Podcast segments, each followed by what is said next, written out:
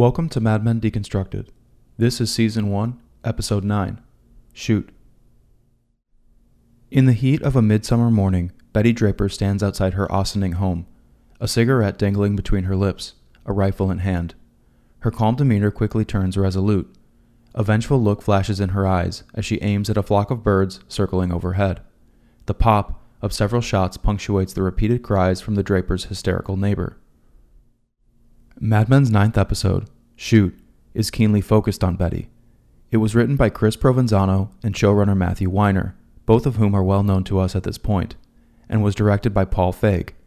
Though this would be Feig's first and only episode of Mad Men, he's well known for creating the show Freaks and Geeks and for directing episodes of The Office, Nurse Jackie, and Arrested Development.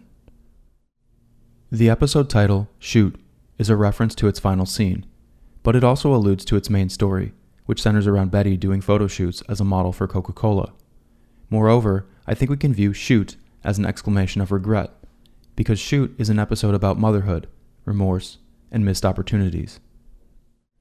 You see, Betty arrives at that final scene after a morning of routine housework. She prepares breakfast, sees Don off to work, does laundry, and sits in her kitchen, smoking a cigarette as she listens to the radio. These scenes were intentionally filmed to mirror the old fashioned commercials of the time, ones that targeted housewives through idealized depictions of mundane chores. This romantic portrayal of Betty's life rings hollow, though, because while sitting for dinner the preceding night, Betty tells Don that she wants to stop modeling. She claims she prefers to stay at home, and Don supports her decision. He's kind in this scene, as he expresses his love for her and describes her importance to both him and the Draper children.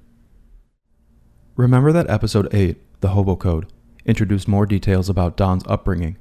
He was raised in poverty, on a farm, by an adopted stepmother who never wanted him. In the Hobo Code, the younger Dick Whitman describes himself as a whore child. So when Don describes Betty, gentle, kind, nurturing, it feels sincere. This isn't Don manipulating her. It's a genuine admiration he holds for Betty. She's pure, angelic, and sweet, the kind of mother that Don never had, and Mad Men has intentionally portrayed her this way, even emphasizing the color white in her clothing to highlight her innocence. But though Betty feigns acceptance, it's clear that giving up the glamorous world of modeling isn't her choice. She's been fired that afternoon by Coca Cola and its advertising agency McCann Erickson. She holds back tears as she's told that Coca Cola has decided it wants a model who's more Audrey Hepburn than Grace Kelly. And Don knows this. He's spoken with McCann's executive, Jim Hobart, just moments before Betty's last photo shoot. Knowing that Betty has been intentionally let go makes the dinner especially awkward, as both she and Don fail to acknowledge that she's been fired. We've discussed repression and words left unsaid throughout the arc of season 1, and few examples portray this better than Don's dinner with Betty. Brilliant shot sequencing is again powerful in conveying the falseness of their conversation. Just before the dinner, we see Don lament his wife's mistreatment as Betty's brought to tears. Both Don and Betty know that McCann has manipulated her, but confronting that reality wouldn't be typical of the 1960s or of the Drapers' marriage. But despite her helpless tears, Mad Men suggests that Betty is somewhat relieved. She's a beautiful woman with modeling experience and a portfolio of photos, but Betty seems unable to stomach the rejection common in the modeling business. She describes New York as harsh and says it would be silly for her to run around chasing work like younger, unmarried women. She opts instead for the safety of a quaint, suburban life at home. Women of the time often associated staying at home with social status. By the 1960s, staying at home was only an option for some well off upper and middle class women. In Betty's world, being a housewife meant that she had married a wealthy man. It indicated comfort, that she no longer had to struggle with the cruelty of the working world. Contrast this with Don, who faces risk and rejection every day. He arrived at home that evening after rejecting McCann's attempt to hire him away from Sterling Cooper. During their call, Don looks at a set of Betty's modeling photos. He tells Jim Hobart that he's staying with Sterling Cooper and admonishes him for manipulating Betty. Jim laments losing them both, and he insists that Betty is a special woman. Don warns that involving his family in their business was unprofessional. It's fun to see Don struggle with power wielded against him. So much of Mad Men portrays him driving the action, bullying coworkers, manipulating clients. He's often the aggressor, seemingly unscrupulous about how he does business. But Shoot shows Don grappling against other powerful, self interested men. Hobart is played by H. Richard Greene, an experienced actor with previous roles in shows like The West Wing. He's the wealthy head of rival ad agency McCann Erickson, a real life firm that handled clients like Coca Cola and Exxon. Hobart operates with cutthroat tactics. He's underhanded and seems to eschew ethical boundaries. I think the Jim Hobart character is important symbolically. Through Hobart, Mad Men casts Don as an underdog. He's the small fish in a big pond, full of sharks inviting him to swim with them. Hobart is a sort of ominous corporate overlord, and through him, McCann's presence looms, a threat to swallow up Don, Betty, and even Sterling Cooper. But for now, Sterling Cooper operates unchanged. Don and Roger leave the office, ignoring a fight that's broken out between Pete Campbell and Ken Cosgrove. Seeing Peggy, Ken jokes about the weight she's gained. My brother works at the exchange. They call a girl like her a lobster. All the meat's in the tail.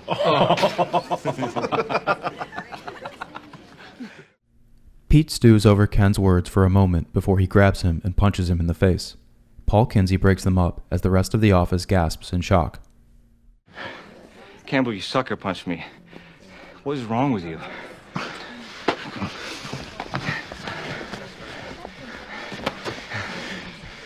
You just had a fight, and I was not part of it. Either you two make up, or I do not stand a chance tonight. Fans of the show have sometimes called this moment surprising. Pete's been so dismissive of Peggy throughout season one that it's hard to believe he'd defend her honor. But Matthew Weiner has stated that Pete isn't really thinking of Peggy at this moment. He's not defending her. This is about Pete's ego, that he slept with the ugly girl at the office. Peggy's weight gain is a recurring motif in Shoot, the first episode to call out her weight as problematic. Costume designer Janie Bryant designed a series of fat suits for Peggy to wear during season 1.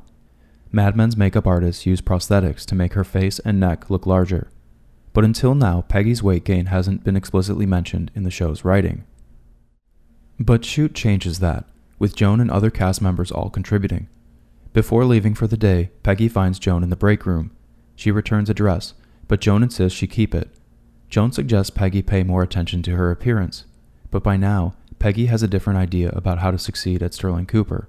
She tells Joan that she's not concerned if men find her unattractive, that she's succeeding because of her writing. Peggy, you are falling prey to a very common situation for new girls. I'm not new anymore. Well, that's just it. Don't you want to do well here? I'm the first girl to do any writing in this office since the war. Marge told me. Writing? Is that what this is about? I thought you were doing that to get close to Paul. Remember that Joan functions as an intermediate between Peggy and Betty. She's a working girl without the husband or status to live at home, but she's clearly striving for a life like Betty's, and despite her blunt delivery, her advice for Peggy is always motivated by this idea I heard you were being considered for an account because a client's wife saw you and thought it would be okay if he worked with you. You know, you're not a stick. And yet I never wonder what men think of me. You're hiding a very attractive young girl with too much lunch. I know what men think of you. That you're looking for a husband, and you're fun. And not in that order.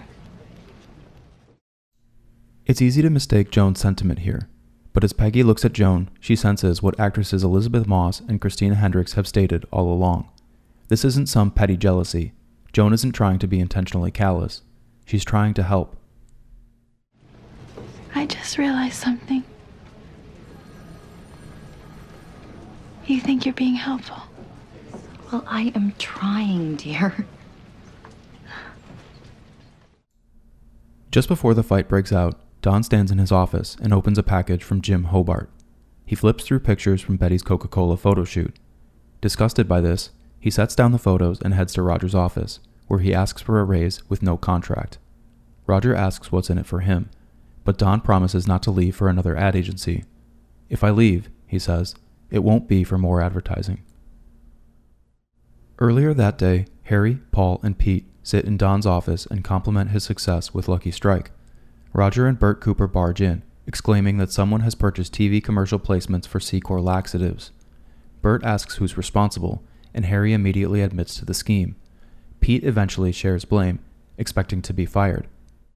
But Cooper laughs with glee and congratulates them both.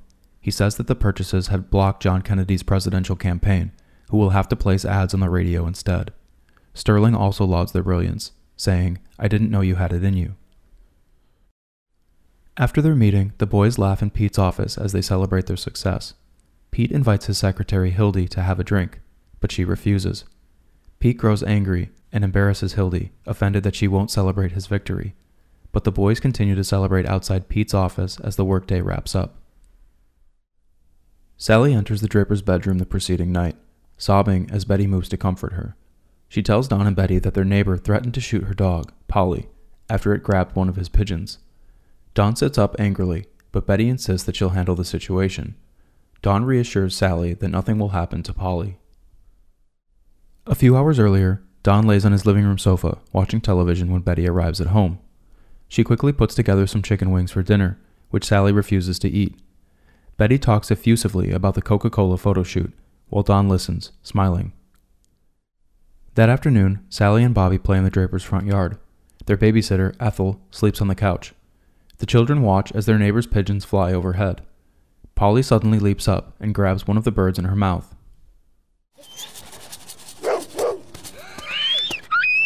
No, no! Holly, no! Let her go.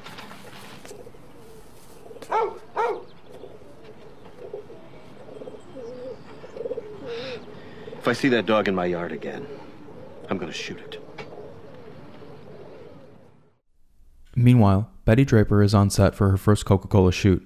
A green screen stands behind her as she kneels over a picnic with a handsome man, two children, and an Irish setter. She smiles, holding a bottle of soda and taking instructions from McCann's art director, Ronnie Gittridge. Mad Men so skillfully uses these otherwise unnoticeable moments to convey disillusionment. The juxtaposition of Betty's life as a housewife against her role playing on set introduces an aspect of tragic irony.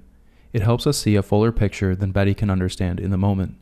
Her modeling idealizes the same family life that's driven her to loneliness and boredom. But modeling doesn't bring Betty the happiness she craves. Like so many of Mad Men's stories, this is one of desire unfulfilled, and it stems from Betty's inability to confront her authentic feelings. She doesn't long for accomplishment or attention in general. She craves these things from Don. And in Shoot, modeling becomes the most obvious solution to her malaise, but it's not the right one.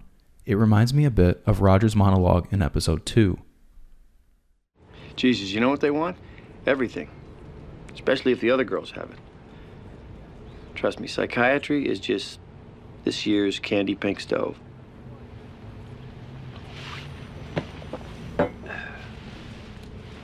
It's just more happiness.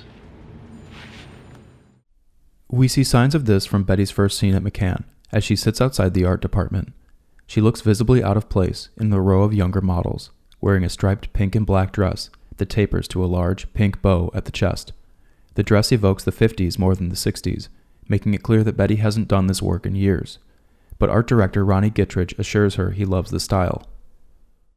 The phone rings that evening, and Betty gleefully declares that she's the girl for Coca Cola. Imbued with confidence, she moves to Don on the couch and seduces him. The scene fades to darkness as he unzips the back of her dress. Earlier that afternoon, Harry and Pete bond over their fraternity days. Pete tells a story about how his fraternity staged a funeral for their house dog during a beauty pageant parade. As Harry laughs, Pete realizes he can use the same tactic to divert attention from Kennedy's presidential campaign. He suggests buying TV commercials in battleground states to diminish Kennedy's presence. And since Sterling Cooper isn't handling Nixon's campaign directly, the two decide to place buys for Secor laxatives. Peggy, meanwhile, works feverishly at her desk. She drops an eraser on the floor and bends to pick it up, but she recoils upon hearing the loud rip of her skirt splitting down its side. She walks to the break room, a sweater tied around her waist, and finds Joan, Marge, and Lois Sadler. Joan approaches Peggy and offers her a spare dress. Peggy's later shown walking through the office in the ill fitting dress. Ken and Paul notice and comment on her weight. They speculate that Peggy's success as a writer is going to her head. Pete listens silently. Roger enters Don's office that morning with a set of golf clubs from Jim Hobart.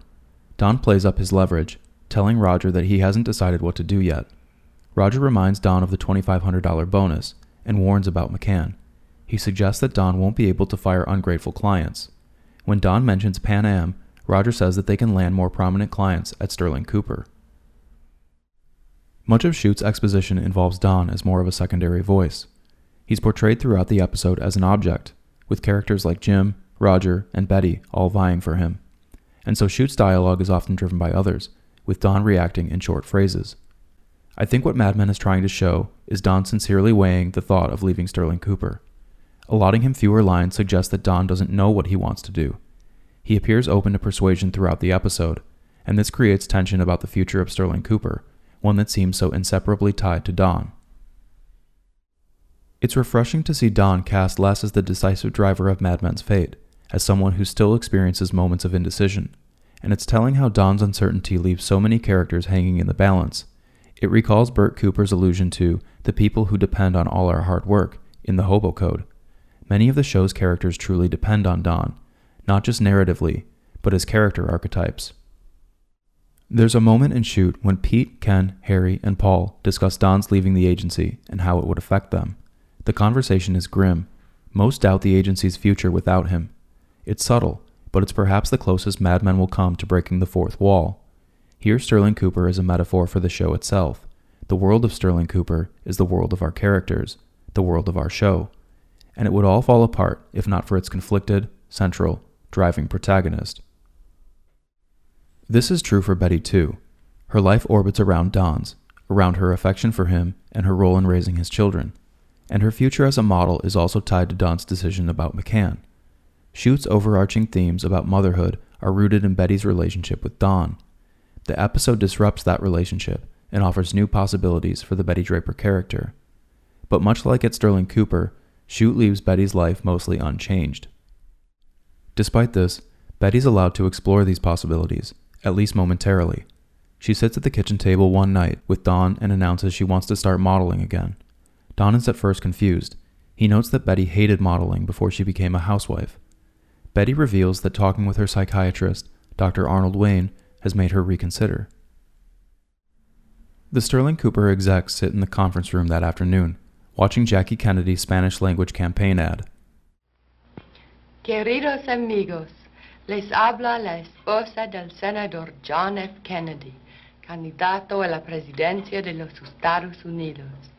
En estos tiempos de tanto peligro, cuando la paz mundial se ve amenazada por el comunismo, es necesario tener en la Casa Blanca un líder capaz de guiar nuestros destinos con una mano firme.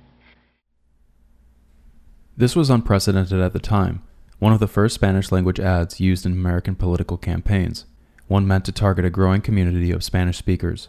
The room looks on, seemingly unconvinced. Salvatore Romano speculates that women will be jealous of Jackie. Meanwhile, Betty lays in Arnold Wayne's office and remembers her life before marriage. She recalls meeting Don at a photo shoot for a fur company and how Don courted her by giving her a fur coat from the set. She seems intrigued by the offer to model once more, bored with the life she has. Betty seemingly has everything. What's left? To get old and die? The conversation also examines Betty's relationship with her mother. We found out in Ladies Room that Betty's mother has recently passed away. In the therapy session, Betty recalls her mother's warnings and criticism. She mentions her weight and how her mother cautioned her not to overeat, that she would get stout. This is a direct quote, one Matthew Weiner often heard from his own grandfather. Mad Men has previously linked Betty's obsession with age and beauty to her relationship with her mother. Episode 6, Babylon, introduced this when Betty discussed Joan Crawford, saying she would rather die than grow old. And in her therapy session in Shoot, Betty again brings up her mother. She mentions that her mother criticized modeling, equating it with prostitution and suggesting she get married instead. Dr. Wayne asserts that Betty is angry at her mother's judgments, but Betty sits up in denial, irritated by what she sees as an attempt to provoke her. Betty's conversation with Dr. Wayne lays out several challenges, both for her personally and for women of the time. Foremost is the fulfillment question, one which Betty expresses directly. Mad Men portrays many of its women striving to get married, move to the suburbs, and have a family. But Betty has all of these things, yet she still doesn't feel satisfied. It's the same question playing out with other characters, like Roger, Pete, and Don. What truly is happiness? Beyond this is the idea of beauty. It's a motif that recurs throughout this episode, which makes many references to Betty's beauty, comments on Joan's use of her appearance, and shows Peggy judged heavily for her weight. Betty notes the cruel duality of attractiveness. While beauty can bring her opportunities, it also invites judgment.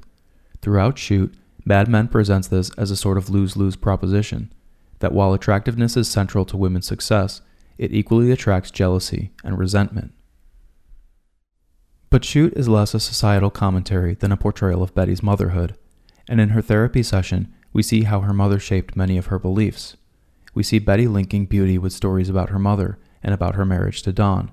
She confesses to a struggle with her own weight and appetite. This perhaps motivates concerns Betty has expressed about her own daughter, Sally. In 5G, Betty comments on Sally's weight with Francine.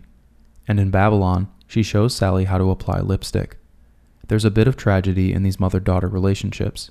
That preoccupation with beauty is passed through generations, from Betty's mother to Betty to her daughter Sally, and manifests itself in anxiety and confusion.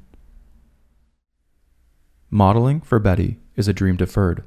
Before her therapy session, she tidies up the house, setting a BB gun aside as she tells Francine about the previous night. She muses about an Italian fashion designer. The show used Emilio Pucci as inspiration, that she worked with during college. She excitedly rummages through her closet to try on outfits the designer made for her. That morning, Don finds a package on his desk. He opens it to see a note from Jim Hobart and a membership to the New York Athletic Club. Don phones Jim, who sits in a modern, stylized office at McCann, multiple assistants surrounding him. Jim encourages Don to take a job with McCann, touting clients like Esso, now Exxon, Coca Cola, and Pan American Airlines. Don thanks him for the gift and hangs up. Just the night before, Don steps into the lobby of the Broadhurst Theater. Located at 235 West 44th Street in Midtown Manhattan, the theater opened in 1917 with George Bernard Shaw's play, Misalliance, and still hosts performances today. Mad Men's theater scene is filmed at the Los Angeles Theater in downtown LA. A fountain stands atop the theater's grand central staircase as Don walks out during the intermission of Fiorello. Drawn from the 1955 novel Life with Fiorello, the musical debuted at the Broadhurst Theater on November 23, 1959. It memorializes former New York City Mayor Fiorello LaGuardia, a reformer who battled New York's Tammany Hall political machine. Through his work, LaGuardia became one of New York's most beloved mayors. But Don seems unimpressed by Fiorello. He waits alone on the staircase before he's approached by Jim Hobart. Jim mentions that Don's name came up in conversation at the athletic club among New York's elite. He suggests that Don has bided his time long enough, that Sterling Cooper is too small for his talent, and proposes that Don come to work for McCann. When Betty arrives, Jim introduces himself. The two talk as Don heads for the bar with Jim's wife. Betty's dressed elegantly in white to highlight her innocence. Jim tells her that she's beautiful and comments that she looks just like Grace Kelly. Betty admits that she's modeled in the past, and Jim gives her a business card mentioning that he's casting a girl to model for Coca Cola.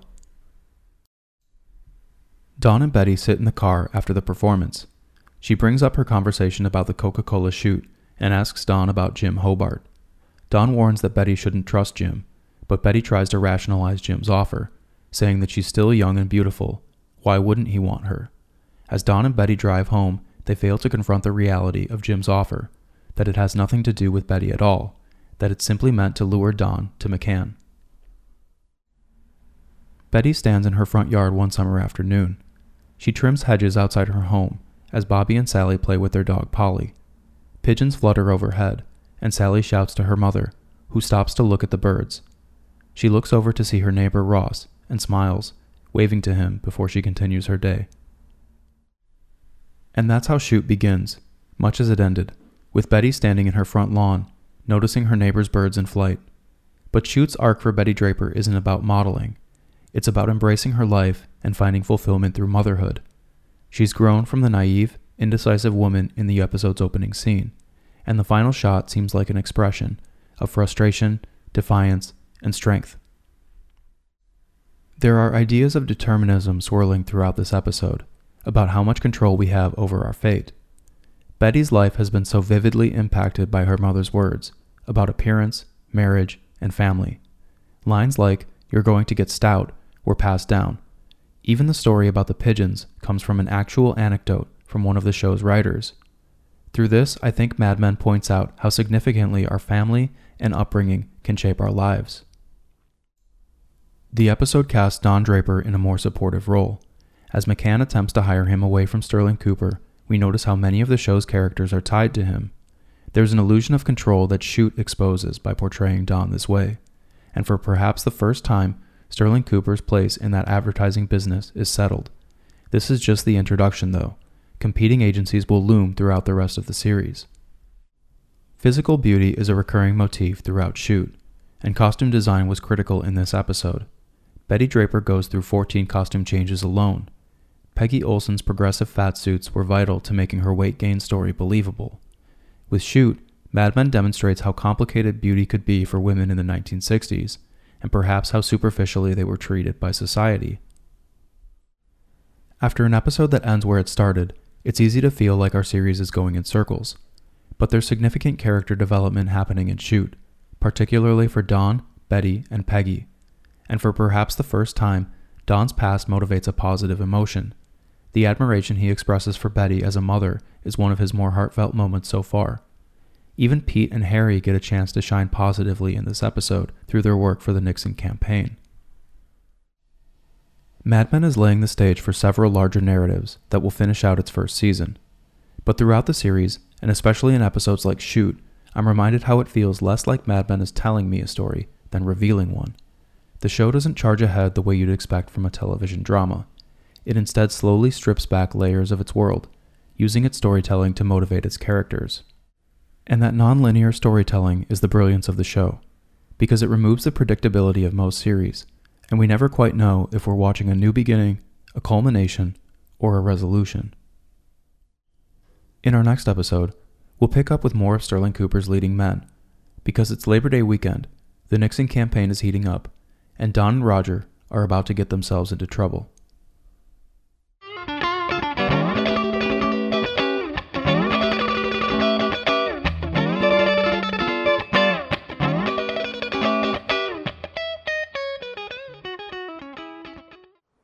Hi, everyone. Thank you for listening.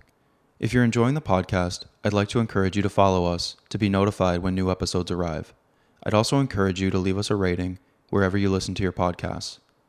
You can also contact me with any feedback at madmendeconstructedpodcast at gmail.com.